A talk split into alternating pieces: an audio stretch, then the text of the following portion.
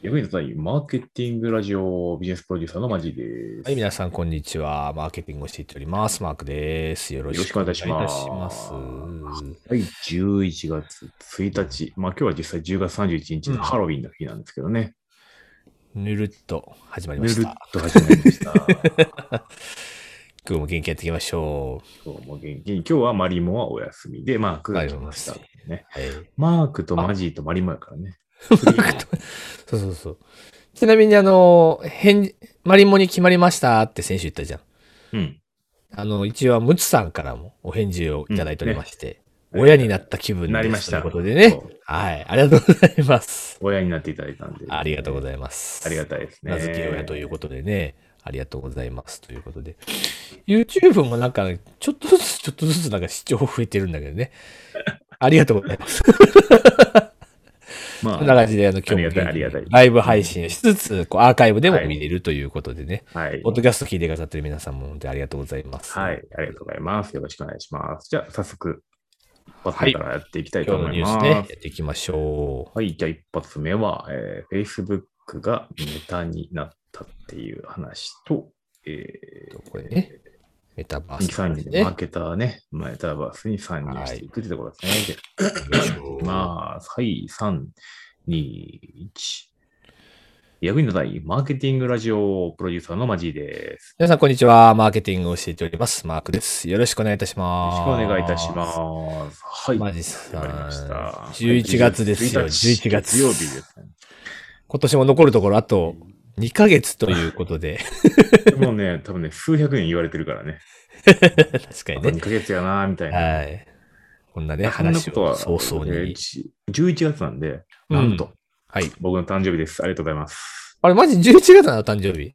です、11月おめでとうごいざいあまりがすとうございます。これコメント来るわ。おめでとうございますっていう コメント来るわ。ます。37歳ですね。ああ、いい年に あなりっがてとうごきざいまましす。たね。は。はいい。いい、もういい、ただのおっさんですね。 はい。ということというで。ことで、おっさん二人が届けております。あはいの、美味しいでございますえか。ーまあ、これも散々ですね、こすられたネタなんですけど も、Facebook のネタっていう。はい。そうなの Facebook よの社ね。名、新社名はメタにっていうことでね。メタなんか、メタ。メタバースで注力って書いて書いてますけれども。面白いね。世の中面白くなってきたね。社名変えるってさ、でもやっぱりすごく勇気いることではあるよね。これだけそうね知名度が上がってる人たちだからね。特そうに。ね。 Google が ABC 言うてみたいとかね。多分あんま浸透してないけどね。一般の人たちは Google と思ってるけどね。そう。で、Google、Facebook、GAFA って言われてるところの、うんその名称っていうのは、ちょっとスピリチュアルなんだけど、カパラ数秘術っていうのを使ってて、ほうほうほ名う。はい前に対しての言霊とかを大事にしたりとかするんですよね。だかはいはいはら、い読みだったりとか、手数字みたいな、あるんですけど、メタっていうね、何か意味があるのか。ね。まあメタバースのメタから取っとるっていうのはね、まあ言ってましたけどね。うん。面白いただまあその Facebook とか、あ、Facebook とか Instagram とかメッセンジャーとかは、まあ今までのブランな。ド維持したよっていうね。ね。WhatsApp とかはね。はい。うんこういうのね、書いてますけれど全部も。統合すると思ったんだけどね、サービスね。なかなか。ただまあ、オキュラスがメタになるということでね。オキュラスはもともと買収したやったっけ自社開発じゃないよね そう。買収だよね買収、買収、買収。うんまあオキュラスって言いづらいもんね。多分、うん言葉尻が悪かったんやろうな、多分。あと、まだ多分そこまで一般認知されてないっていうところもあるのかもしれないね。まだまだその、アーリーアダプター的な人とかが使ってるだろうっていうところもあって、名前変更しても大きな支障はないだろうということだったんあでしの、ょうワーねクスペース使ってる人たまにいるよね。うん俺全部、まあ使ったことないけど。いや、あれね、やってみたいんだけどね。 会議スペースとかやってみたいんおだけらど。おらへんやん、多分、対対象、相手が さ。相手おらへんから。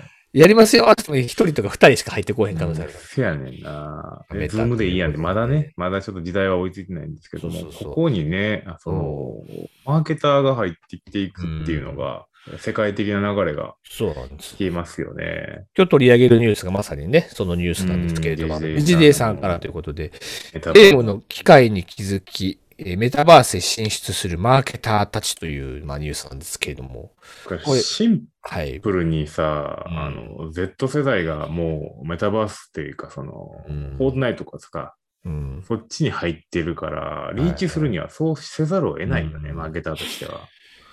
いわゆる e スポーツっていうね、いやジャンルですけれども、ううんんだってさ、テレビとかさ、まあ、あの、に日本特にちょっとライブ配信やからあれやけども、海外の場合ってもうオンデマンドの方が主流じゃないうん。日本はまだその高齢化やからそこまでないっていうのもあるやろうけど、まあ、オンデマンドが主流の時に、まあリーチ広告取りに行きますって、まあ、日本まだまだいけるけど、うん若 Z 世代にはもうなかなか刺さらへんっていうのもあって、はいはいはいはい。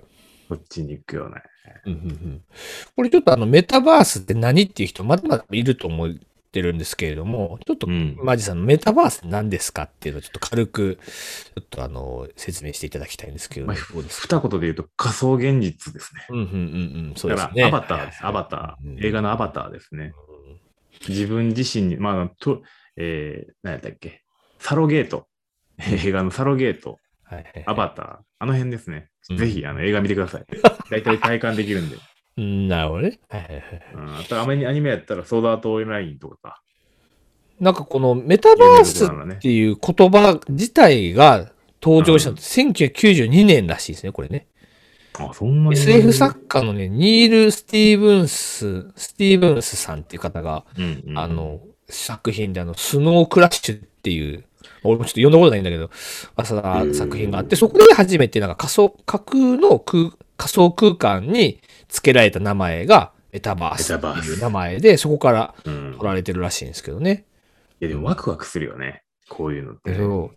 あの、2000年のさ、あの、まず初期、2005年とかだったかななんかそれぐらいだったと思うけど、セカンドライフっていうね、てまかあ、それこそその仮想現実、仮想空間みたいなものが登場しまして、2005年じゃないか、ありもうましちょたっと後かな、2006、うん7年とかなのかな、うん登場して、まさにあのトヨタさんとかもね、そのセカンドライフ上に、その、店舗をね、置くっていうことを出ね、店ね、してた、しそてたう、やったんですけど、その当時はなんかまだ結構早かったみたいで、一瞬でね、ちょっと廃れてしまったんですよね、やはりね。そうかなり期待してたのねあのやっぱりパソコンの処理速度がね、相当悪くて、うん今のスマホ以下なんだよね、当時はいは。はいはいはいはい。うん、しかも多分 iPhone でいくと6ぐらいのレベルだったかもしれないですよね。うん。か、もうちょっと前じゃないそそううそうそうすごい iPhone、そう、5とか、4、4とこか。の辺のレベルの処理っていうの、それで GPU もね、全然弱かったしそうそうそうそうってことになってそれでもかなりね、なんか先進的だったけども、今はもうそんなんじゃないんですよ。そんな歴史じゃないんですうん。もう Z 世代はそういうの入っとんねん、リアルでねもていうかもう、だからワークスペースでね、あのーワークルームだっけえっと、なんかそこがね、今年の8月ぐらい、夏ぐらいかなんかに、本当にこう、先ほどもね、話してましたけども、オケラス上からの VR 技術活用した、あの、作業スペースというか、う。ルームが、うんあの、オープンになったわけですけど、だからい、いくつか多分出てくるじゃないですか、その仮想現実的に、そのうん大型のプラットフォームになるっていう、なんかメールアドレスみたいな形にはならない、インターネットのように形にはならないって言われてるじゃない、なんかそれぞれの仮想現実の中に、それぞれにこううんログインしていくみたいなイメージってはいはいはいいうのが出てて、だから、一つのでかい空間ではないのよね。あくまでもその、いろいろこう、細分化された空間の中の、その空間の中における仮想現実空間っていう感じですようね。ん、だから SNS のリプレイスになっていくだろうっていうふうに感じるんですもんうね。ん。だから、追いつかないとダメなんですよ、我々ミレニアム世代も、X 世代も、うんうんうんうん大変ですよ。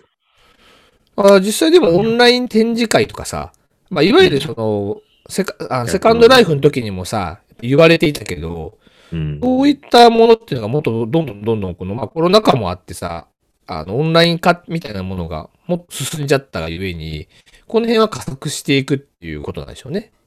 そうですね。だから出、それこそだから、セカンドライフ上にトヨタが出店したようにだ、から、の人たシちンもプルにそう、仮想空間上に出店していくっていう。認知を取りに行くってだけでもやっぱりリーチしておく必要があるうし、んなんか直接にダイレクトレスポンスを求めたいって時でも全然いける。まあ基本ネットがつながってるし、はいはいはいはい。課金もできるだろうっていうところもあって、うんで、Facebook だから、まあ Instagram とか、そういうところでも購入もできるじゃない、今。はいはいはい。全部重なっていくとめんどくさいよな、マーケットやること多すぎる。無理やろ。ってなるよね。うーん。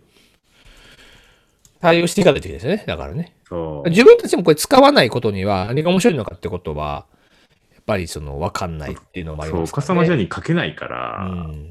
これリアリアルに理解しておかないと。だってもう、な何人やったっけフォートナイトで。な6億人なな、何億人やったっけフォートナイトの参加人数利用者数とかさ、あのあたり、もう四六時中やってるわけやないか。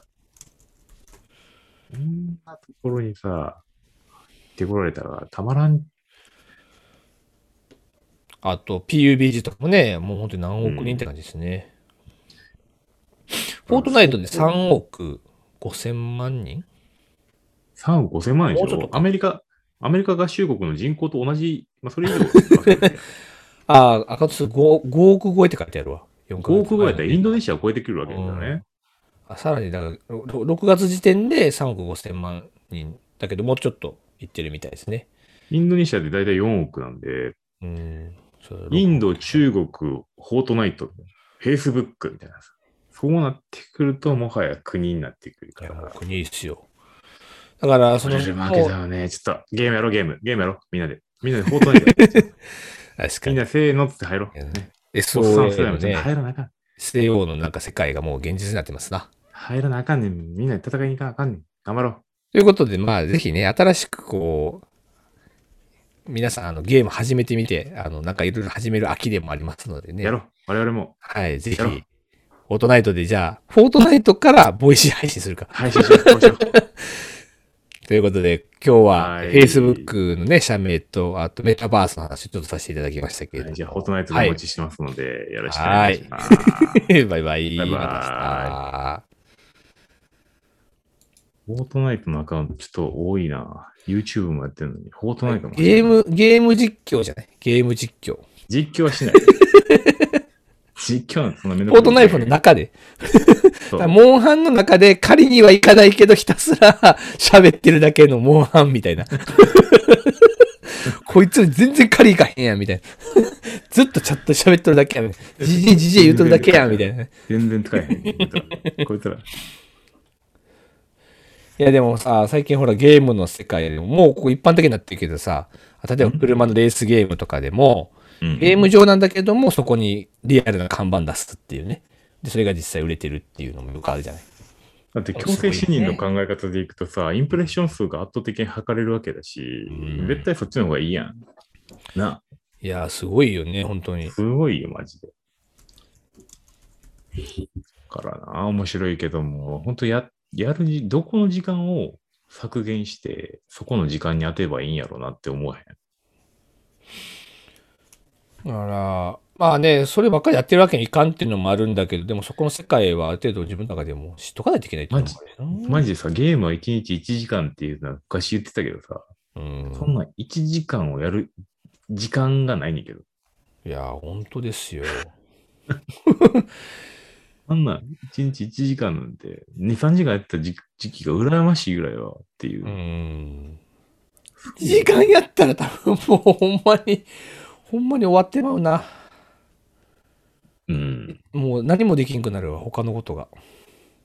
1時間でだかすら。、そう、だから1日24時間で短いやん。睡眠時間でさ、やっぱ、まあ、6、7、8時間取られて、うん。まあ、なんとか飯の時間とか、まあ、うん普通の生活っていう時間で5、6時間取られるから、最低ね。うん。ここから仕事やってゲームやってる時間で、みんないつやってんのみんなゲーム。いや、でも、一時期さ、あまあ、今一番同時接続で多いのって、フォートナイトで3億5千万だけど、PUBG で5億とかだから、うん。圧倒的に PUBG の方が多いんだけど、いつやってんの一時期俺もやってた時あったけど、う。もうんね、平気でね、2、3時間いっちゃうよ。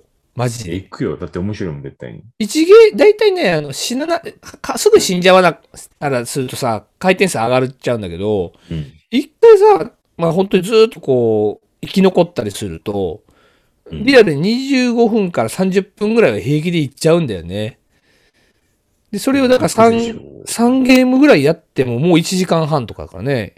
4回しやっても2時間とかだからもう全然よ。もう俺もめっちゃ時間取られた時あったもん。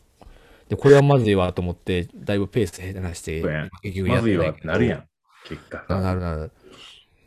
気づいてないんだよいやな。だから、目的があるようでいて、目的がないじゃない。あのゲームって。うん。いや本当に目的をちゃんと作って、それを達成したら一旦撤退するとか、そうそういうの決めないとうん。終わらないよね、ゲームは。結局なんかマーケター何かを生み出してるわけじゃないからね。PUBG にしてもそうだし、フォートナイトにしてもそうだし。と、他のサーバーでこちょこちょこちょこちょとテキストいじってるだけやもんな。そう。あとなんかこう、指をこうやってしてさ。確かにこうなんか強くなってはいくんだけど、だからといって何か生み出してないところに虚しさみたいなものはあるよね。若干のね。はい、じゃあ、我々は生み出していきましょう。ということで、じゃあ次のニュースいきおましょうか。願いじゃあ。はい。次のニュースは、秋の味覚と、えー食品の、食玩の話ですね。はい、行きまはい、しょ行う。きましょじゃあ、ボイシーの方、セットアップします。う。ははーい。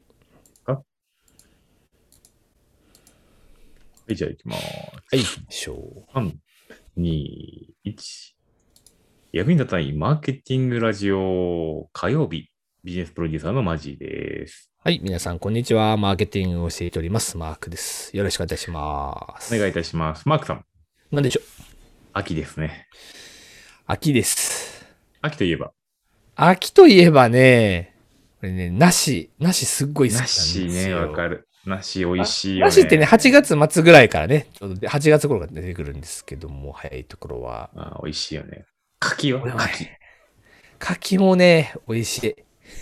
柿も好き。ぶどうはぶど美味しい。う。美味しいよねうん、こ美味しれ。い火曜日ですよ、マジさん。まだ。食の話をするには早い。はい、じゃあ今日のネタいきましょう。はい、今日のニュースはね、秋の味覚に関する調査ということでね、ちょはっいとどういうオーことでプニしンょうグかトねーク的に持ってきてるんですけど、はいまあ、それこそ先ほどあの、マジンさんがね、秋といえば何ですかっていうふうにまあおっしゃってたと思うんですけれども、はいはいちょっとはね、い。リサーチ結果がありまして、うん秋らしさを感じる食べ物、および毎年秋に食べるものなんですかっていう、まあ、項目でアンケートした結果があるんですね。なんでしょうね。で、それで、あの、一応アンケート調査持ってきてるんですけども、まあ、YouTube を見てくださってる方はね、もう画像で言っちゃってるんであれですけども、はい。 1位はね、えまあ、いろいろあるのよ。梨とか、あぶどうとかいろいろあるんだけどうんあも、りますね1位はね、栗です。栗。栗。確かに、確かに栗は美味しい。栗。秋らしさを感じるものの1位が栗。だけど、毎年秋に食べるものは、んえね、これね、3位なんですよ。栗。 だってさ、栗さ、もう剥いちゃいました出てるもんね。ずっと。ずっと剥いちゃいました出てるやん。いつも食えないね、あれね。剥いちゃい、 剥いちゃってますからね。ずっとちなみに2位はね、サンマですね。あーサン目黒のサンマって今どうなってんだろうね。目黒さんまあのさ、ほら、ええコロナでややめてからさ、うん今、年どうなったんやろな、と思って。まあ、どうでもいいか。これはちょっと俺も情報がないな。うん。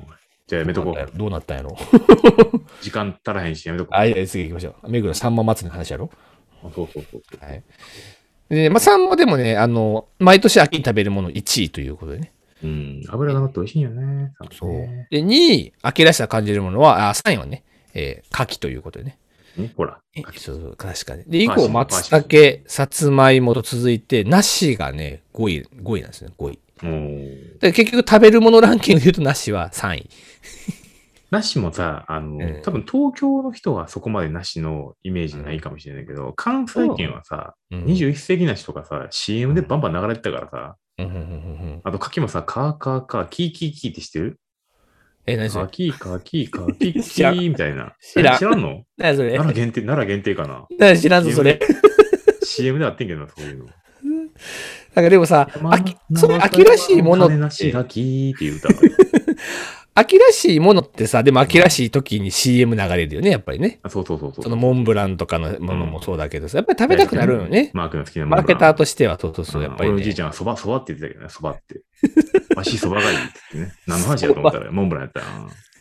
ゆるゆる出てくるやつね。うんそうそうそうそう。なるほどですね。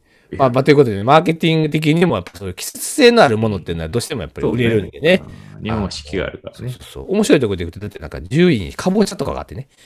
完全にこう、ハロウィンとか多分そういうのも含めて、こう、イメージもあるんだろうけどね。まあ、やっぱりそういうちょっと黄色とかオレンジとかっていうイメージってね、ありますからね。と、ううまくなんかそれで、こう、まあ、マーケティングやったりするわけですけども、はい今日あの、2個目のニュースもね、あるんですね。そうですね。はいもう一つ、その食べ物ってつながりのところで、あそうそうそうその、最近伸びてる食玩ですね。うん。ちょっと今日メインの話ではあるんですけそうどそもうね。そううそんうそう。もともとあの、グリコのおまけはい。が食玩の走りっていうふうに出て、はあいと。はそのエッグチョコ、あとはそれえっとビックリマンチョコ、まあ、含めてそうだったんですけども、まあ、うん食玩っていうふうに、まあうんね、あのーまあおもちゃですよね、要は、子供向けの。はいはいはい。で、市場規模自体が伸びていますと。で、2021年に360か70億っていうふうに書いてあって、うんもともとはまあ300億ぐらいって言ってたんやけども、そもそも、えっとうん、単価が相当低いはずなんですよ、食玩って。はいはいはマーケットサイズの割には。いはい。、だからら、えっと、出てる数は相当数なんですよね。なるほどね。その市場規模に対して。うんうんうんうんだからかなりのユーザーが購入されてると思うんですよ。で、ここで何か面白いことができる、まあ、そのキャラクタービジネスとかになってくるんやけどもう、ん。だからその去年、2021年だったら、去年とかだとね、その、ね市場鬼規模滅の刃とかうん。うん。が、えっと、伸ばしたんですよ、食う玩をね。ん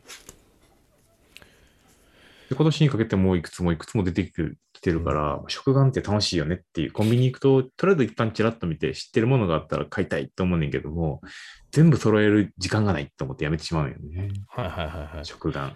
でもなんかきょ今年だったかな去年やったかなんか流行なんかさ、小学生かなんかの中ではな流行ってた、なんかその、魚釣りみたいなんかできるようなね。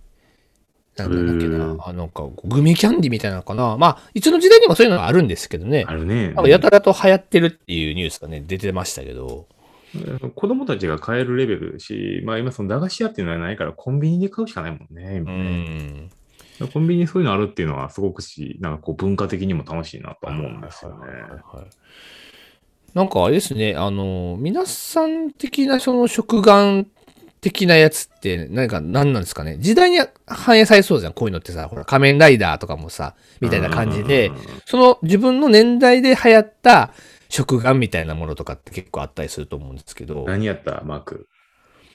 うちなんやろうなまあ一番、これ、これ食器感って言っていいのかちょっとわかんないけど、あの、うんビックリマンチョコ的なやつはまあめっちゃ流行ったよね。あーアイスとかにあったけどね。はいはいはいこれね、なんかね、小さい時の記憶にあるのはね、ガンダムがなんかあったのよね。ガンダムうん。ガンダムのなんか食玩を集めてた、俺、ずーっと多分。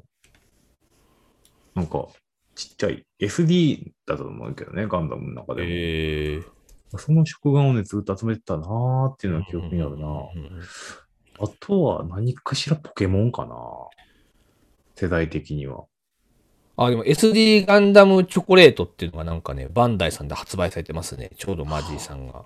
世代的には、ね。そう、世代的な感じで言そううとね、 90年代ぐらいでそういうのがあったんだけど、うん今だったらその鬼滅とか呪術廻戦とかが出てきてる、まあ去年とかだったらヒロアカとかそういうのが出てるんやろうけど、うん、確かにね。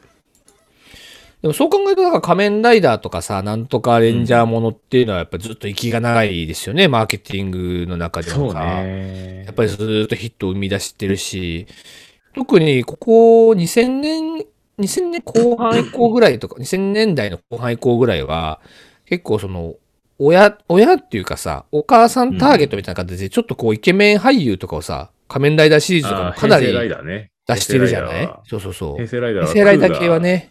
うん。クーガで切り替えたんですよね。うん。あの、小田切女王が始まって。そうそうそう。でもその後は、だから瀬戸くんとかもそうだしさ、うん佐藤健君とか、そう、ね。佐藤健とライダーみんなね、そこ出身の人が多くてね。そうそうレンジャーはね、そこまでね、出てこなかったんですよね。うん。仮面ライダーはもう完全にそういう振りこ、振り、ね、かな振り切りましたよね。確かにね。そう親世代のターゲットといこうかのね、レンジャーね、でもね、ちょっと一つだけどうでもいい話が、コロナにおいて、レンジャー、いまあうんもう当然ね、息子が小さいから見てるんやけども、と、ゼンカイジャーっていうのがあって、うん。ゼンカイジャーの、えっと、ヒーローが、一人だけしかあの人間じゃなくて、あとロボットなんですよ。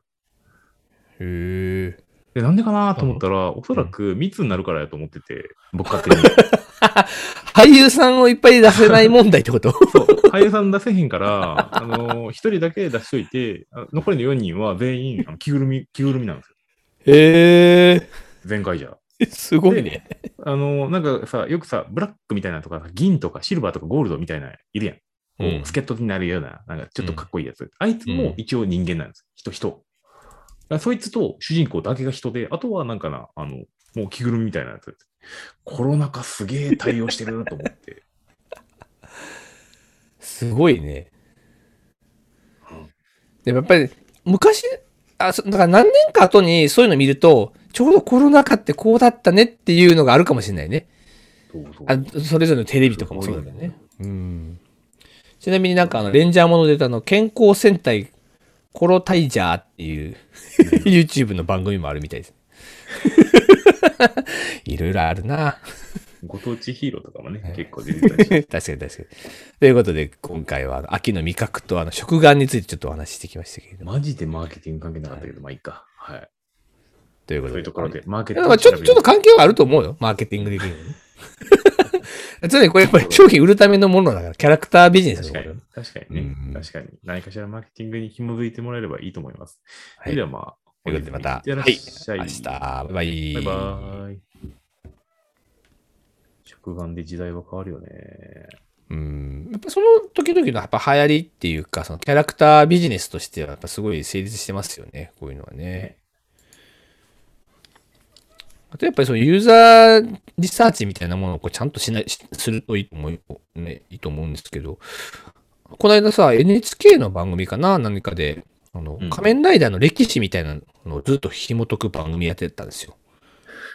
えーそれこそ本当にだから初代のレンジャーから、あの今あいあ、初代の仮面ライダーから、本当に現代の仮仮面ライダーまでがどういう変遷になってるかっていうのをずーっとやってるのと、はいその時代時代に合わせて敵がこう変わってるとか、確かに。人々の価値観の変化によって、元昔はなんかもう悪を倒すってういんう、いわゆる一つの悪をこう倒すこと自体に目的を持ってたのに対して、冷戦時代が始まって、うんぬんとかっていうのがくだりがあって、現代に関しては、むしろ敵とは誰なのかっていうところが、 あの、わかんないっていう、これそのカオスな時代に入ってきてますとかっていうことをなずっと NHK でなんか散々あの分析してたんだけど、なんか多分原子力がダメだったら原子力的な敵な敵的なな感じなのかな。そう。あとは、なんかその主人公が、もう、なんか、何が敵かがよくわかんなくなっちゃってるとかっていう、急に味方が敵になってたりとかっていうのとかね。難しくないあとは、なんかその、内面、内面に対、内面に対する、なんかその、心理面に対する、なんか敵あー、敵というか、悩みっていうものとか、その人々のなんか欲望とかね、そういったものを増幅させて、それがなんかこう、新たな敵を生み出しちゃったりする源泉になっているみたいな、なんか仮面ライダーもあるらしいんだけど、だから敵がなんかもう、敵じゃないのよ。内面にある、なんかもう、なんかリストラされたとか言って怒ってるなんか人がいて、そのリストラされたあの上司になんとかしてっていうその怒りが、あその敵を生み出して、でその怒りに対して、それがなんかこう、モンスターになっていくみたいな。だからそのモンスターはそもそもなんか人間っていうなんかその設定の仮面ライダーシリーズとかもあるらしくて、だからそういうのは時代を反映させてるっていうふうに言ってたね。なんか宇宙から攻めてきたとか、そうそうそう。地球地底人がとか、そう妖怪がとかじゃなくて、そうそうそう人間それはもう過去やね。過去、過去、過去。それはもう過去の仮面ライダーシリーズ。昭和、昭和、昭和のシリーズはそれやね。あー平成からこう令和にかけては、もうその人々の内面的なものと確かか、にねそう。最近の仮面ライダーとかも、なんかこう、ネットの中から出てきたりとかするもんね、敵が。うーん。だから、目が敵やだっったぱり時代時代に合わせてこう、進化しているっていうのはまさに面白いですよね。。あー番組作成制作なんてまさにリサーチの賜物やもんね、そう考えるとね。人々はやっぱ面白いと思うものを作らんといかんっていうのがあるから。はいじゃあ次のネタでいきますかね。はい、行きましょう。次はブラックフライデーの話ですかね。おい。はい。あ画面オンにしなければいけませんね。秋、秋縛りなんかいいよね。面白いね。体育ち系ょいちょいちょいちょいね。秋。来週からどうしてるかわからんみたいな、ね。はい、じゃあ行きましょう。はい、行きましょう。じゃあ行きます。はい、3、2、役に立たないマーケティングラジオプロデューサーのマジーです。あ、はい、水曜日。よ皆さんこんにちは。マーケティングをやっております。マークです。ろしくお願いしよろましす。くお願いします。秋縛りなんですよ、今週。そう。秋にまつわるお話をしてるんですけどもね。はい。というところで、今日のネタは何でしょうかお、いきなり行きますか、うん今日のネタはですね、えーブラックフライデーに関してでございます。お、フライデー。ブラックフライデーといえばね、なんかあの、セール、毎週、えー毎年のね、11月の第4木曜日からうんスタートしてましてね、まあ大体金曜日とかね、えーかけて、えーセールをや大々的にやるというのがね、ブラックフライデーなんですけれどアメリカも、から来たやつですね。アメリカかはら。い。今年もね、いろんな会社がまあやるぞというふうにこう言っているわけなんあ、でそうすなんでけれすか。どども、うはいうい。会社がやるんですかね、ブラックフライデー。あのね、ここでね、ちょっとニュースも一応ね、持ってきてるんですけど、今年やるよって言ってる会社ね、こんなのもいろいろあります。アマゾン。もちろんアマゾンですよね。だって、楽天一番こうこう楽天もね。いいよアッねプル。いやーなんか欲しいものあるアップルとかで。俺、買っちゃった。 スマホ。 別に割引じゃなくても関係ない人。いや、あの、ちょうどね、画面が壊れてたから、ああそこまで我慢しようと思って待ってて、それで、買い替えたんですけどね。なるほどね。あとは、Google ストア。 Google ねはい。あとあー、 GoPro、ピクセル6出るしね。GoPro ね。はいイオン。イオン。イオンさんなんか結構日本で大々的にブラックフライデー、ブラックフライデーってね、言ってるモールさんでしたけどね。イオンね。う多ん分。どこが行くんやろ、医療系とかかなブラックフライデー。あとナシは、ョナルブランドかなララポート。アラポート三井三井系ですよね。うん。あと、ギャップ。ギャップ。ギャップはその、バナパブ撤退したんやったっけギャップの、あ、なんか、そういえばニュースになってたの、そういえば。うん。なんか結構前やけど、多分1年とかそんなうんもんやけど、うんなんかそれいつかブランドも撤退してるから、そうそうそうそうそうそう元。気かなって感じ。まだ多分残ってて、2年、1年2年後ぐらいになんか、までにもう撤退するみたいなね。縮小する言ってましたよね。縮小するって言ってましたね。うん。そうかトリザラス。トイトリザザララス。ス、アメリカは撤退してますからね。うん倒産してますからね。そう日本そ法う。人だけアジアがちょこっと残ってるのかなあとはディズニーストアとユニクロと当い然う。ね。あとは、まあ、外資系の会社さんとかは結構ブラックフライデー、ブラックフライデーってね、言ってる会社アパレル系はね、やっぱりそうそうそうお願いしてる。アドリさんとかも。もね、ブラックフライデーってね、毎日年やって本はます。さ、そもそもさ、セールが多いからさ、アパレル系とか小売系とか、うんまあ別にこうブラックフライデーだからっていうのをやる必要なかったけどもね、うん。だ海外からもう一回、もう一個セールが始まり始めたっていう感じで。から、クリスマスのセールの一個前のね、セールなんでね。うんなんやかんやでこう、セールって、こう、物売れるんですよね、実際問題ね。あ、そうね。そう。だねからそういうのをうまくこう、マーケティングのキャンペーン的な感じなんですけど、結果的には。キャンペーンね、回数が多いそとうそうそう反応も鈍くなってくるのうに、んか。かわらずやるしかないっていうので。そう。実際そこまでね、待ってみんな、あの、買い控えしちゃうんだよね。なので、11月の中旬とかね、上旬っていうのは。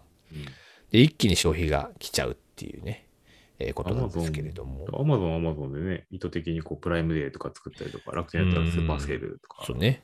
うんやってるけども、まあ、でもアップルとかはね、その9月とかによく発表されてるから、うん11月ぐらいにちょうどよくね、そのそうだね夏前とか、で、ブラックフライデーとクリスマスセールの中でこう売り切っていくというね、まあ、そういう戦略なんですけれども。なので、うんうまく活用したことありますストアで。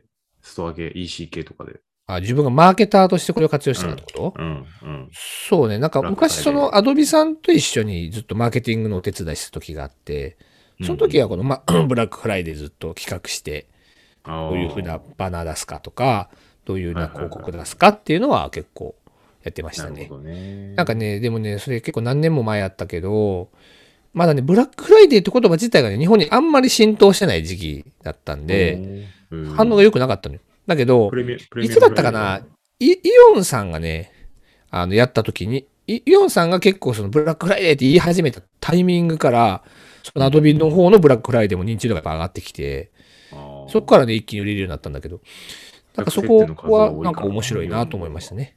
アドビさんってやっぱりどうしても、こう、全体的にはまだ限られた、なんかその、マーケットの中で、ね、限られた専門職の方向けにやっぱり出してらっしゃるから、うんうん世の中的インパクトはやっぱそこまでやっぱ大きくなかったみたいね。うんうんうんやっぱりイオンとかそういういわゆる小売系ががっつりとこういったことをプロモーションやり始めると認知って広がるんだなっていうのはその時に思ったあの記憶がありますけれども。マジーさんはどうでしたこれは自分、自社でやってた商品で、でもうん特段ブラックフライデーだからっていうので割引してなかったな。うん。ほんとシンプルに年末とか、年始とクリアランスセールみたいなうん。やつやってて、で、たうん、あんま使ってないですね、ブラックフライデーは。コンサートやったらさ、結構しやすいじゃない。いやここの、こここのタイミングに合わせてキャンペーン貼りましょうか、みたいなんて言うと思うんですけど、うんまあ、自分でやるときにブラックフライデーでどこまでこう需要が伸びるんだろうか、みたいな。まあ、Amazon からとかね、楽天からとかも提案があったんだけども、果たして今既存のお客さんが売っている中で、それを割引してでも売れるもんなのか、みたいなのがさ、なんかこう在庫一掃とかやったらわかるんですけど、うん。なんか既存商品で単価も高いものだったら別に割引する必要ないよな、とか、うんうんうんいうなんか観点が多かったなうん。うん、なるほどね。まあでもなんかセールってうまくさ、活かしたいですよね。これ新規が取れるんやったらね、全然ありだとは思うんですけど。ちなみにあの、ちょっとね、日本ではあんまり馴染みがないかもしれませんけど、11月11日ってあのあ独身の中日国の独身の日っていうのがあってねはいはいはいこれ爆発的に売れるんですよね、これね。超、超円ね。ちゃ超くちゃ売れ高めちゃくちゃ売れるんですよ。でよくさあ三の4兆円とか多分映像5兆円とか多分売れてんじゃない映像でさ、段ボールがこう積み上がってて、こう、ガタガタガタガタなってる映像がね、よく流れて ますよね。あれなんなんあの独身の日ってあれ。意味がわからなあれ誰が仕掛けたのこれ。俺ちょっとあんまりこの辺詳しくないんだけど。い。わからない。死の日はさすがにでもなんかもう EC でめっちゃ売れる日なんだよね、この日がね。うん。そうそうそでもなんう。かアリババかどっかが仕掛けたんかな、これ。アリババタワーを。どこが仕掛けたんやろあうんうん、なんかね、すごいですよね。今年も多分めっちゃ売れるんでしょうけどね。来週ですけどね。だから路地がもうさらに完璧になってるからさ、ものすごく増えていってるんじゃない、トラフィック全然耐えれるだろうからさ。うん。中国も。えぐいことになると思うね。またそれもニュースになるでしょうね。11月の名物だから。もうすんごい売れるからね、これね。何兆円ってすごいよね、 確かにね。1日で1日。それが2つもあるわけやん。その楽天の独身売り上とげ、楽天の一年間売り上げを越してるっていうか、っていう話だよね。ブラックフライデー流通総額じゃなくて売り上げ。そうそうそうそう。年間売り上げ。すごいね。これめっちゃすごい。っていうのもまあありつつね、いろんなセールがあるんですそうなってくるとさ、そのマーケットプレイスに出さなきゃなんないのかみたいな話になってくるよねうん。自社サービス、自社商品を。うんでそのあたりの考え方ってマークさんどう思ってる俺は多分マーケットプレイスに出すべきだと思ってるけど、あー自社 EC に流れるっていう、なんか結構揺り戻し多いじゃない最近って。うん、確か自社にのメね。インでやるか、うんマーケット出すか。最近の流れだとマーケットに出すってところに今結構触れてるかなっていう印象なんだけど。だけど、そこはもう併用しないともういけないんじゃないかなと思うけどね。うんうん、もちろんその自社 EC も大事だと思いますよ。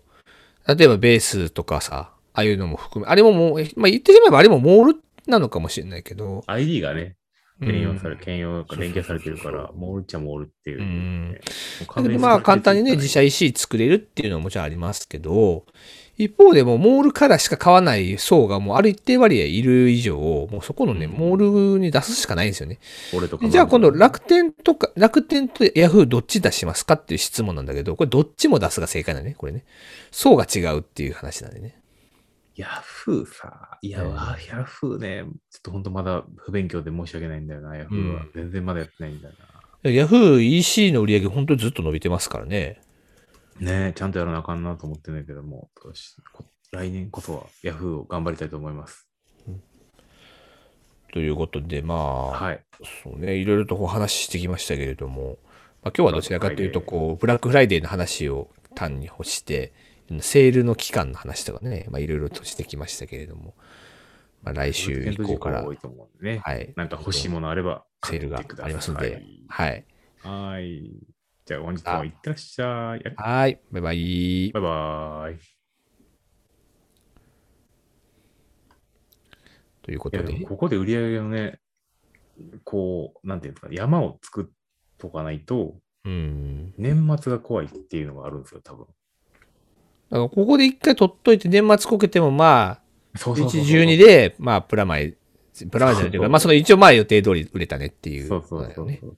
だからそれか逆で、90がちょっとこけてて、取り返さなあかんみたいな、うん年末まで待てないみたいな時期がここなんですよね、多分。うん90って結構こう、う動かないじゃないですか。マーケット的にも。確かに。11月もともとは結構谷って言われてんだけどね、12月前。だけどまあこういうのがあることによって、一回谷少をしね先に作っといて、まあ11月で大きく、あ、12月で大きく上げていくっていう。で、さらに1月になったら、まあ、その、ニューイヤーのセールみたいな感じがあるから。で、なってまた2月に谷ができるから。谷ができるねこの2月にどうするのかとか、うそう,、ん。いうので結構こういうの作られてますよね。そうだよね。だからなんか理由を持ってこう消費してもらわんと、やっぱりこう買う理由みたいなものがないのね。言い訳みたいなものもあるからね。実際買う言い訳を作ってあげないと人ってもうまあいっかってなっちゃうのよね。ということでね、ブラックフライデーのお話をしてきたわけですけれども。続きは次はなんだっけ、次のニュースはですね、えーインスタグラムのあ、インスタグラム。マーケティング、マーケの中は事例集って感じですね。プロモーション事例のまとめということでね。ちょっとこの4つぐらい、あ、5つか、事例があるんで、簡単に事例を1つ読んで、でみえーそれに対してコメントしていくという、まあそんな感じ。感想を述べる。我々の感感想想をを述述べべるるだけの感想を述べ簡る単なソリューション。感想述べだけの簡単なお仕事です。簡単。時給1500円ですよ。よっていうね。時給すらない。ただのおじさんの誰 事を。はい、ということで、日曜日の 夜。準備ができましたらやっていきたいと思いま行す。きます。こっちは大丈夫です。はーい。はいじゃあ行きます。おいしい。3、2、1。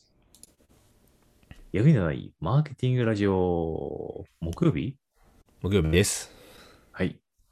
皆さん、こんにちは。マーケティングを教えております。マークです。よろしくお願いします。はいマジですどうぞよろしく今週は、秋のほにゃららシリーズで、すねいろいろと秋にまつわるお話をしておりますけれども、はいどうですか秋らしくなってきましたかマジさん。そうだ周りはお。腹空いてきた、お腹空いてきた。食欲の秋言いますからね。食欲の秋ってさ、なんでお腹すくんやろうね。時期的な問題かな。寒いから俺。もう俺、四六時中お腹空いてるから、なんとも言えへんわ。なんかひもじいねん。で、食あべろよの、最近なんかね、嫁とも話してて、俺なんか腹減るわ、つってて、あんた高校生みたいな言い方ずっと言ってるな、最近ってよく言われて。 なんか最近腹減ったわ、とか、あうまいもん食いたいわ、とかなんか、ずっと言ってんだよね。 確かに高校生ぐらいとしか言わへんよね。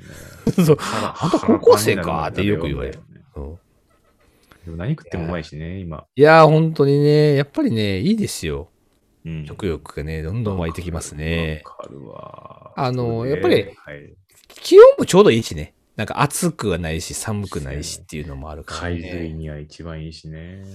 ということ散歩しでながらも最高やし。はい、次今週は秋シリーズということで、はい。はい今日はですね、何の話をするかというと、秋の風物詩紅葉編ということで、インスタグラムキャンペーンプロモーション事例まとめをちょっと読み上げていきましょうということでね。はい、お願いしま秋にいろんな、まあ、インスタグラムを使ってプロモーションやってらっしゃる方の、まあ、事例を取り上げていきたいす。そうとですね。いうことでござまいます。はあいい。ろいろ乗っかっていきましょはい。えー感想を述べるお仕事でございます、本日は。う。簡単ですね。いきましょう、一つ目。えー秋紅葉をテーマにしたインスタグラムキャンペーンプロモーション事例ということで、一つ目、秋の京都ジェニックキャンペーンということで、京都市観光協会さんがうんうんやられた、えーものでございますね。要は、京都市内の秋のおすすめスポットやグルメの写真を投稿して、まあ、特定のハッシュタグをつけて、えー投稿すると、まあ、なんかプレゼントがもらえますよという、まあ、そういうキャンペーンですね。よくある感じのやつですけれども。これはこう、確認させて、うん行ってみたいって思わせるっていうところで。まあだから二つですよね。自分が実際に行って、撮って、そう撮ったものが表彰されて嬉しいみたいなものもあるし、一方で、まあ京都にね、行ってみたいねっていう人をあそうこだう増やすっていう役思い割出とし、思いね出。して、行そこうかなみう。たいな。ということなんです宣け言ども京都ジェニックっていうなんか言葉をね、造語を作ってらっしゃるんですけど、こういうのどうですか言いづらいな。フォトジェニック的なことだもんね、これ言いたかったんでしょうけどね、これね。うん。秋の京都ジェニックって言い秋づらのい。京都ジェニックキャンペーン。言いづらいな。俺絶対噛むわ。えーでも、でもなんかこう、やっぱり京都ってすごいえねえ、綺麗なところがいっぱいありますからね。それはそれで結構ね、いいんですけやっど、ぱこの綺麗な赤とか映えるよね。モミジとかをね。そうそうこれ山科区を流れる琵琶湖疎水のね、えー通りにある、えー紅葉ということで。これもうまさにね、俺の家の近くですわ、これ。実家のね。 そうちょうどね、高校生ぐらいの時ね、山科に住んでたんでね、っていう写真がね、これ載ってますけれども。思い出話やないか。まあでもねそ、うなかなかにこう、おしゃれなものがこう、結構やっぱ投稿されてまして、うんやっぱりいいよね。こういうのね。映えます。秋は映映ええま。ますはい。次。え次の事例行きましょう。北海道じゃらん紅葉フォトコンテストということでね。まあ今日インスタをちょっと特集してるから、やっぱり写真系が中心になっちゃうんですけれーフォトどもコね、ンテストになるんだフよォねトコンテスト。そう。さっきの京都ジェニックとはちょっと違って、こっちは、あの、フォトコンテストの方なんでね、フォトコンテストですから、うんあの、良い、良いっていうね、いいっていうやつがね、コンテストの中で選ばれるというものなんでやっすぱけどこれは確実に行かなきゃなんないよね。行って写真撮る。そうそうそうそうそう。だけどジェニックなんで、そこの人たちがっていうのもあるかもしれないけど。そう、街の人がね、とってもね、フォトジェニック的なものがあるとね、いいんでしょうけど。あだからそう考えると、この北海道ジャランの紅葉フォトコンテストの写真ってなんか、確かになんかプロの人が撮ってある写真やなっていうのが結構ね、確かに確か上にがってるわけですね、これね。確かに。対象がなんか違うんでしょうけれども。これさっきのやつとどっちの方がこう拡散性が高いんでしょうね。一般の人たちがこう撮ったちょっとしたこう街写真なのか、これプロの人が撮ったようなこういうもういやかっこええなっていう素人やとこれ撮れへんやろっていう写真かどっちがいいんでしょうねこれね。どう思いますこれ。マジでさ。俺どっちもいいんから な。なんかね。確かにね、これね、フォトコンテストですから、すごくね、いいも俺、の京都ジェニックの方がやっぱ好きやな。やっぱこう、ふっとした感じがいいよね。街のちょっとしたものとかを撮影されてるんですけどね。そうそうそうそう拡散性は高いかもしれないね。自分がこう行ったとか、自分でも撮れそうっていう感覚がちょっといいのかもしれませんね。はい、次。えー平成最後の秋、秋プリインスタグラムキャンペーン、プリンスホテルリゾーツということで、これは、えー、あれですね。プリンスさん、キャンペーンだよね。はい。インスタグラムキャンペーンでございます。ということでね。えーこれは、え何をすれーばいいのかな何をすればいいかと言いますと、まず自分のインスタをフォローしてくださいと。もうフォローが全然ね。で、もうフォローした後に、えー、なんか画像を、えー投稿するというものらしいですね。なるほど。フォローしてくださいよっていうのがこれ前提条件になってるやつですね、これね。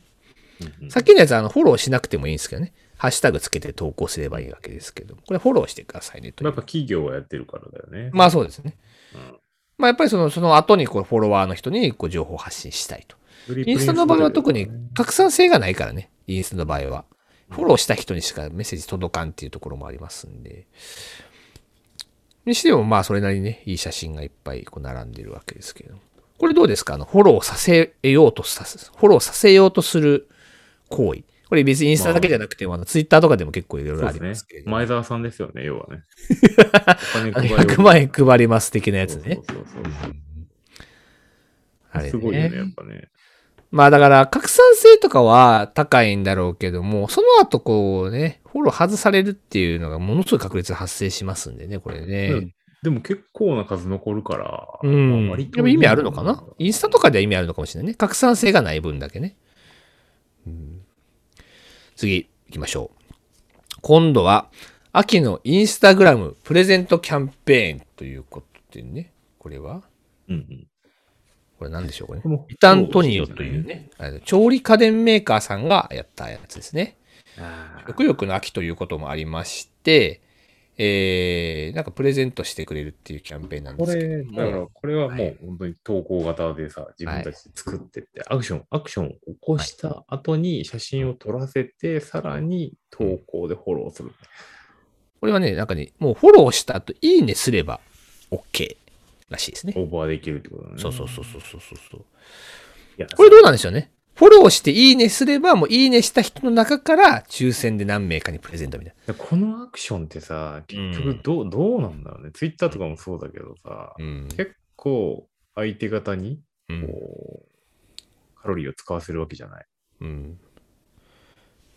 まあでも、とりあえずいいねし、とりあえずいいねしとけば当たるか当たらんか知らんけど、まあね、応募で確かにまあ楽っちゃ楽ですよね。だからつまりテーマが手紙とかハガキとかさ、出さなくても、もうメー完ルと全かにしもなうく俺てさ、も、いいね。それをしときゃいい。 C 的な判断されるけどね、向こうからするとう。ん。僕も何回かこういうのやったことあるけどさ、はいはいこはいの人影響力ありそうとかさ、はいはいはいはい。この人、あだから女性でこういうの当たったら、拡散してくれそうだとか、当たりましたっていうふうに宣伝してくれそうな人とかね。うん結構そういうの当たりがちなんですけどね。なんか当てがちだよね。うんなんか本当に何もフォローしてない、ただのアカウントなんて絶対に無視やん。だからそれこそ、フォロワーゼロで、何の影響力もない人当ててもしゃあないっていうところもあるから、ね。だ全然ね、やっぱここは C 的な感じになってくるから、うんキャンペーンっていうとね、やっぱはいそはいはいこはい二度美味しくしようとしてるよねっていうのは思う。まあでもこれ、いいねがいっぱい集まるとね、500いいねぐらい集まると、あのタイムラインとかにね、載ったりして、おすすめ投稿とかっていうのに載ったりするからね。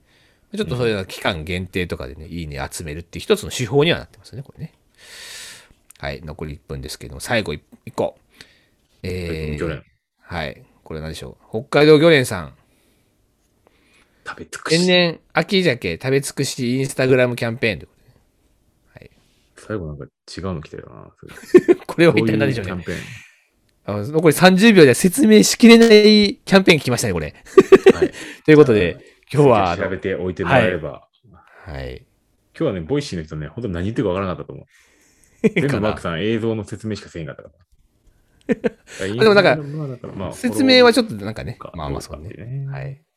ということで、まあ今日は、はい。そんな気感にじなでるご人ざはい YouTube ました見てもらえればと思いますんで。はい、ありがとうございました。また明日。はいいってらっしゃい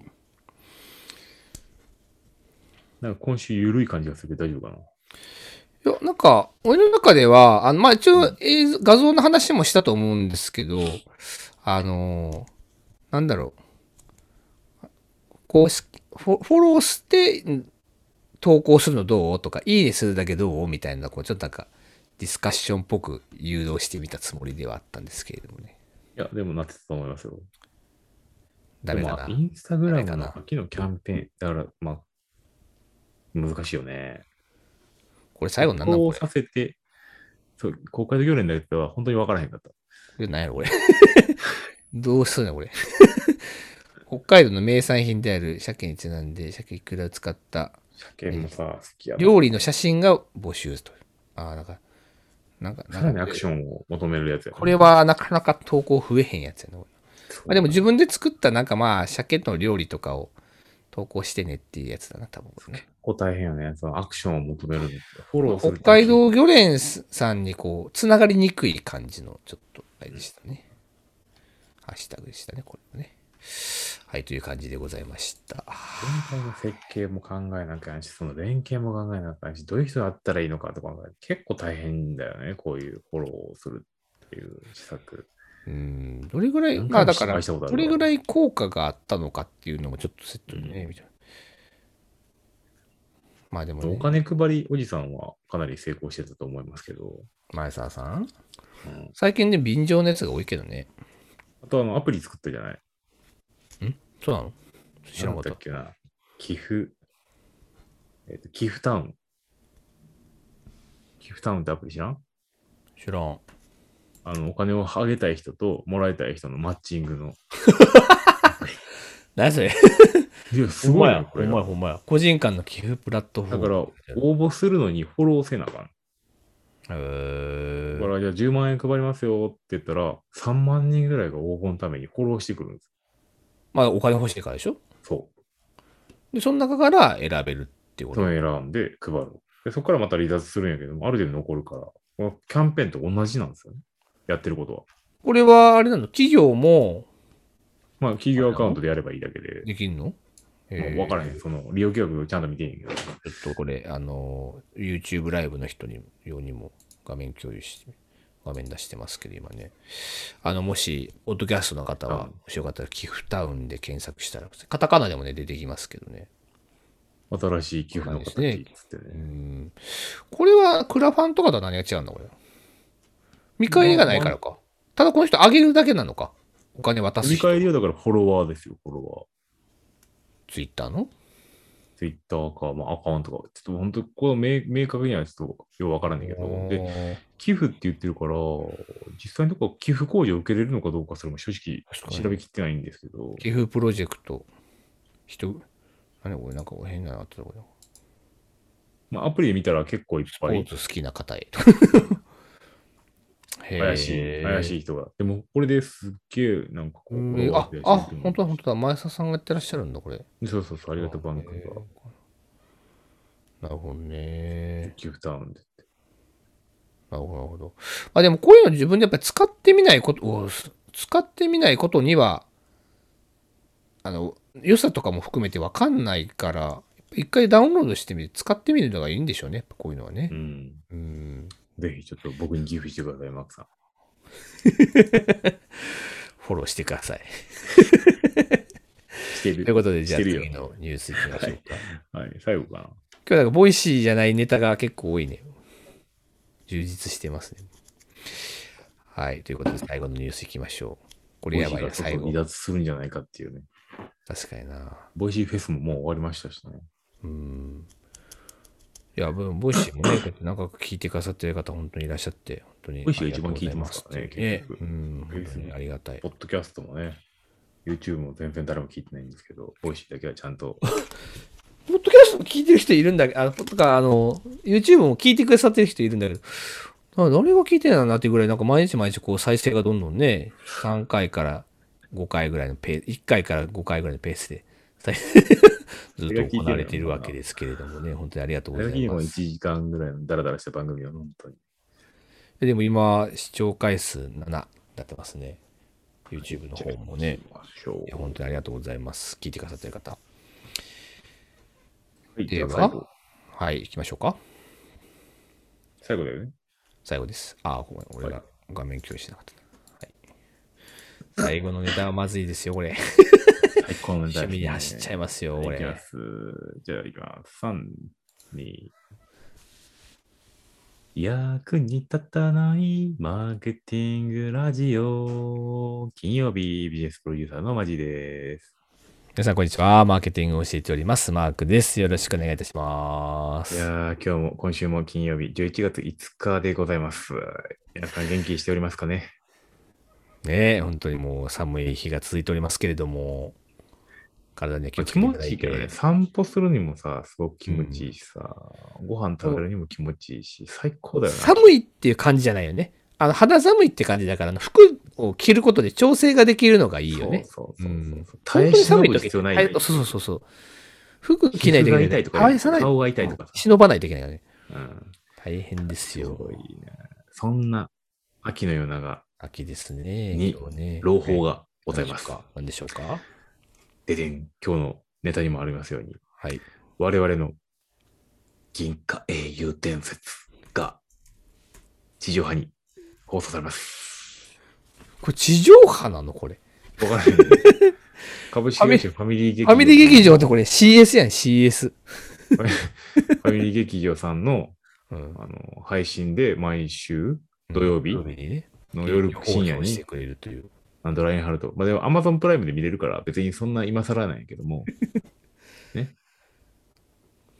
とはいえさ、やっぱ我々の世代の時本当になんかこうなんかなんだよ夏メロ的な感じで見てるっていうところがあって。うんで、そうだ、マークさんもう今ふと思い出した。何でしょネットフリックスの新しいドラマ、う。はカウボーイビバップの劇あのリアル版。知ってるい。え、俺、ネットフリックス入ってないからわかんない。カウボーイビバップ知ってるカーボーイビバップはしてる。もう、あれがそれこそ実写版です。せん1990年後半ぐらいでできたアニメですからそね、うカーボーイビバップといえば。あれの実写版がネットフリックスの予算で始まるんですよ。へしかも、えっと、吹き替えはえ。うん。オリジナルと一緒。あら、声優さんそのまま同じ人を使うんですね。ジェットもスパイクも、えっと、女の人出てこないけど、林原めぐみがおやっお。て、林原さんももうええとしちゃう、もいや、いい年やろだって、俺らがええ年やねん。もう相当よ。でも声優はね、別に全然もういないからさ。だって、ラインハルトの堀川亮さんもさ、もうおじいちゃんよ。ベジう。ーまあタ。そうだけどさ、でも、それで言うとさ、最近のあの、ルパン三世のさ、今第6シリーズ、7シリーズやってるけど、あのもうう、次元が最後までさ、声残ってはったけど、もう引退されはったから ね。今シリーズから新しい声優さんになってますけど、もう最後声カスカスだったから、ああ、最後まで頑張るはったなと思ってたけどね。まあちょっと話戻しまして、カウボーイビバップというか、幻影伝の話ですかだから、うんやっぱコンコンテンツが強くて、日本の。だから銀英伝も、ぜひちょっとネットフリックスさんの実写版をガチでやってくれへんかな。 これ、実写も無理じゃないまだできへんかな。いや、無理でしょうが、でもす、最近、去年かな、一昨年ぐらい、あうの、ん銀英伝がちょうどリニューアルされたやつがさ、あの、あったけど、だいぶ画像綺麗になってたけどね、再現性まだアがあニメったけやろど。。うんちゃうねん。もう、C、CG でもいいねんけど、もう、うんもういけるやろ。実写プラス CG のいい感じの。劇場版が、劇場版じゃない、あの、劇、劇版があるよ。。劇版は知ってる 劇版銀英伝あるよ。劇版は別一応に実写、一応実写というか、劇版とか劇ちでょっとわ急に歌い出したりとかしたら笑っちゃうからさ、そういうのちゃうねん、俺は。ちゃうねん。俺ね、銀河英伝です。リアルは、だからカウボーイビューアップはちょっと見たいから、俺それだけでネットフリックス契約しようと思ってる。だけど、こういうさ、こう、まあ、メガコンテンツというか、こう、人気コンテンツがね、まあ、いろんな、例えば、ネットフリックスで出たりとか、アマゾンプライムで出たりとか、今回は、あの、ファミリー劇場っていわゆる CS 放送のね、が出てきたりするわけですけど、それで契約者がやっぱり増えたりするから、こういうふうなプロモーションがね、行われてるわけですよね、もちろんうね。ん、いや、そうだよ。もちろんそうだよね。やっぱコンテンツが強いってすごいね。ねんな。カウボーイビューアップなんですよ。完全にミラミレニアム世代の俺らが完全に入っていってたわけで、Z 世代は絶対知らんけど、うんネットフリックスで話題になれば、またアニメの方がこうぶりまあ返すそういうことなんだよねあるじゃないそうそうそう。だからやっぱりその、ま、これマーケティングの基本だなと思うの は、やっぱりいいコンテンツってずっと長く続くわけですけど、うんマーケティングの原則的なものも、やっぱりその、なんていうの、広告の力とかで何とかしようとする嫌いもないわけじゃないけど、やっぱり原点はいい商品を消費者のために作るっていうのは、まあ原点なんだなっていうのは改めてこういうのを見ると思いますけどね。そのブランド化された商品というか、面白いアニメもたくさん世の中にいっぱいあるし、面白くないアニメもいっぱいあるわけですけど、そういう面白くないアニメって絶対再放送されないわけじゃないですか。確かで、にやっぱり面白いアニメって、第2期シリーズ、第3期シリーズっていうのは、例えば作られたりとか、もちろん当然再放送されたりとかするわけでうんう、んそれこそその SAO とかね、ソードアートオンラインとかもそうですけど、まあシリーズとしても、小説が自体が長く続いてるっていうのもあるんですけど、やっぱり人気だからこそ映画化したりとかっていうのもやっぱりあって、いいものってやっぱりいいんだなっていうのは改めてですけど、思い知らされますね、こういうの見るとでもね。そこに来てカウボーイビバップってそこまでなんかこう、大流行りしたわけじゃないけど、ネットフリックスがコンテンツ化してくれたのがなんか嬉しかったな。だけど、カウボーイビバップって、まあ、本当にちょうどその35から45ぐらいの世代の中では、みんな結構見てたっていう見てたよねね、多分。あのそういったあのアニメでしたけれども、だからまあそういう世代をターゲットしてるんでしょうね。パラッパラッパラッパラーパー。パラッパラッパラッパラーパーってね。音楽もまたかっこいいんだよね、あれね。で音楽もあの原作と同じ人が担当するの。あらまえっと、名前出てけど、なんとかようさん。あ。はい。菅野横さんね。あ、そうそうそうそうそうそうそう、音楽めちゃくちゃかっこいいからな。えだからあれも菅全部野横さんはもう作曲家としてはもう超一流だからね、あの人。クラシックみたいな曲書かしてもめちゃくちゃうまいし、うんうん。こういうジャズみたいなやつとかそういうのも含めてですけど、すごくうまいんでね。もうそれだけで天才ネッっトすフよリックス契約するでしょう。確かにちょっと契約してきなしたくなってきたね。どういうふうに再現されるのかとかちょっと確かに見たかっいたや、。そうやろ。いや、それがね、なんかね、いい感じ。なんか、見て、今、YouTube で、あ の、配信されてるから、CM が。ぜひぜひちょっと後で見てみたいと思いますが。いや、本当に。面白いこのラジオ聞いてくださってる方の、あのこのアニメ、もう一回再現されたら、あ再放送されたら見るみたいなのってなんかあるんですかねなんやろな。コメントとか。かでなんかもらえたらなんかすごい欲しいね面白いなと思ってて。うんまあ僕らなんかいつも銀兵の話とかさ、そうやっね。ぱりしがちだから、 あのそうじゃない、なんか、あ、こういうの、これ放送されたらやっぱもう一回見ちゃうかなとか、あえてほら、セーラームーンとかが再再放送されたらちょっとやっぱ見ちゃうかなみたいな人もいるわけじゃん。懐かしい確かな、にねちょっともう一回見見てみようかなみたいな人もきっといると思ってて。なんやろ、未来少年コナンとかかな。ああ、改めてなんか、い通して見たことないアニメだよね。未来少年コナンとかね。断片的には見たことあるんだけど、話の全貌はよく知らんみたいなアニメとかたまジプにあるからシーとうまそうぐらいしか覚え出されないもんな。そうそうそう。それもね、アマゾンプライムとかでね、実はやってたんですけどね。だから最近だからアマプラとか、そのネットフリックスとかもそうだけど、こういうあ昔のアニメをさ、確かに1話からちゃんと見せてくれるっていうのは結構ありがたくない、うん意外とさ、なんか流行り始めてから見た時っってあるじゃん。例えば、筋肉マンとかもほんまの1話から見た人って少なくて、いないいないいない。そう、なんか10話からとかさ、2、30話ぐらいから見始めてとかあるけど、これ0か、1から見れるっていうのは結構でかいよね。 うんガリバーボーイとか見たいけどね。それ何それ知らん。 知らんのガリバーボそーイれ。はほよ知らん。あの、ゾイドっぽいやつやねんけど、ガリバーボーイってのがあって、わからん。尾崎清彦さんが歌っ歌う、オープニングテーマ歌ってんねんけうど、 る、古る。時空を越えた冒険の旅っていう歌を。へえ全然知らんわ。そう。仮想科学世界ガリバーボーイ。こ れ、95年から発売されたらしいですね。なんかこれちょっと、映画、映画あれやな、遊戯王の絵みたいやな。 これですね、これ。YouTube 見てらっしゃる方はあの、これ絶対ガレ、 これ、これ絶対遊戯王やんっていうね。写真、顔、顔顔でです。遊戯王だったね。 というものがあったりとかね、まあ本編のあの、懐かしい陰影伝から随分離れてしまいましたけども、家ではまあねコンテンツビジネスのね、話をね、しましたけど。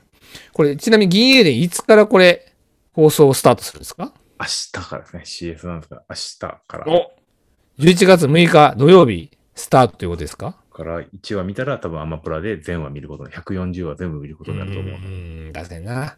一回見るとね、全部見たくなっちゃうんだよね、これね。とりあえず一旦ヤンエイリーのとこまで行って、てかじゃあラインじゃあキルヒハウスが死ぬところまで一旦見て、その時にヤンエイリー死ぬところまで見たら、もう一旦おしまいやねんな。第1期と3期ね。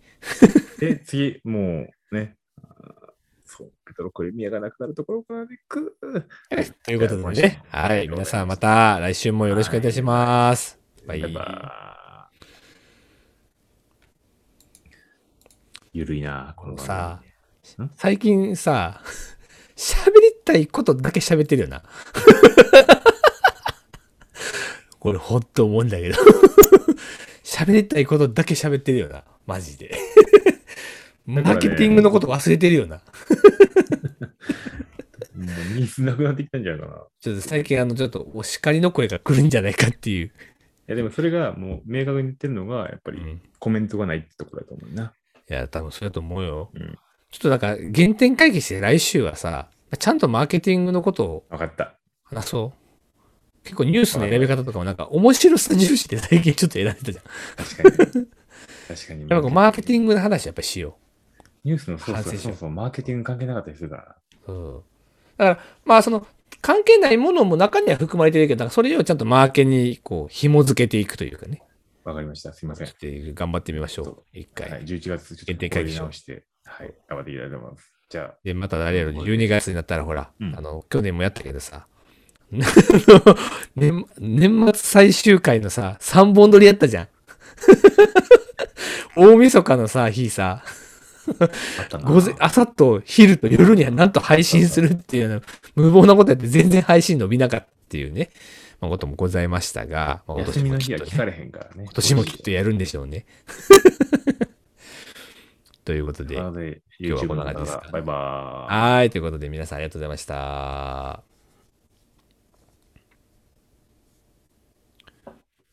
い、じゃあ、一旦、ポッドキャストもこんポなッ感ドじキャスト終わりですかはい、はいありがとうございいまつす。もね、聞いてくださってありがとうございます。た。